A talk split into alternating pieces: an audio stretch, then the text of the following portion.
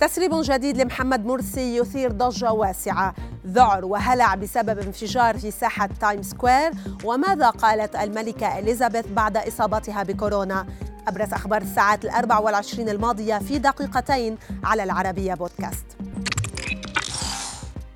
تفاعل واسع أحدثه تسريب جديد لمحمد مرسي في مسلسل الاختيار ثلاثة، يتحدث فيه أن نائب الرئيس المصري السابق محمد البرادعي طلب منه تعيينه رئيساً للحكومة، وقال البرادعي زعلان، كان حيموت على رئاسة الوزراء. حيموت يعني حيموت. الرئيس المعزول قال في الفيديو الذي ظهر فيه مع نائب مرشد الأخوان خيرت الشاطر إن البرادعي اتصل به مرتان خلال اليوم متسائلا هي رئاسة الوزراء مهمة للدرجة دي؟ حاجة غريبة جدا. فيما كان المسلسل الشهير بث خلال الحلقة الثامنة أخطر تسريب لمرسي، حيث هدد بحرق مصر إذا لم يعلن فوزه بالانتخابات الرئاسية. بالتزامن ومع دخول العملية العسكرية الروسية في أوكرانيا يومها السابع والأربعين، أعلن وزير الخارجية الروسي سيرجي لافروف أن هذه العملية تهدف إلى إنهاء هيمنة الولايات المتحدة على العالم.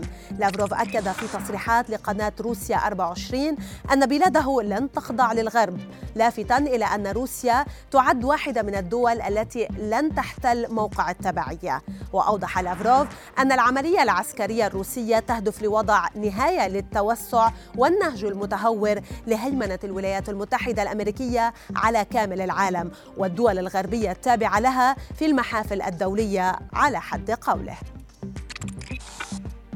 بعيداً عن عالم السياسة، تسبب دوي انفجار في إحدى البلوعات بحالة من الذعر والهلع في ساحة تايمز سكوير الأمريكية الشهيرة في وسط مدينة نيويورك الأمريكية، وضجت مواقع التواصل خلال الساعات الماضية بمقاطع فيديو توثق هروباً جماعياً للناس من الساحة فور سماع دوي هذا الانفجار، فيما نقلت وسائل الإعلام عن مسؤولين قولهم إن عدداً من الحرائق اندلعت في البلوعات بمنطقة تايمز سكوير دون دون ورود أنباء عن وقوع إصابات، مشيرة إن أن شرطة نيويورك بدأت تحقيقا في الحادث. من جديد يعود الملياردير الأمريكي إيلون ماسك ليتصدر الترند، وهذه المرة بسبب رفضه عرض الانضمام إلى مجلس إدارة شركة تويتر، رغم أنه أصبح أكبر المساهمين فيها بحصة تبلغ تسعة فاصلة اثنين بالمئة. الرئيس التنفيذي لتويتر أعرب في تغريدة أن إيلون ماسك لم يصبح عضواً في مجلس الإدارة، وقال أعتقد أن هذا للأفضل. وأضاف أيضاً أن الشركة ستظل منفتحة على مداخلات ماسك واقتراحاته، فيما لم يوضح إيلون ماسك سبب هذا الرفض.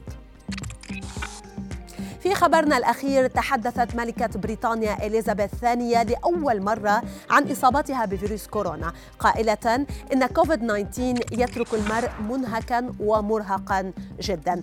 تصريحات الملكة إليزابيث جاءت خلال مكالمة فيديو افتراضية مع عاملين في مجال الصحة بمناسبة الافتتاح الرسمي لوحدة تحمل اسمها بأحد المستشفيات للتعامل مع زيادة عدد المرضى الذين يعانون نقصا في التنفس.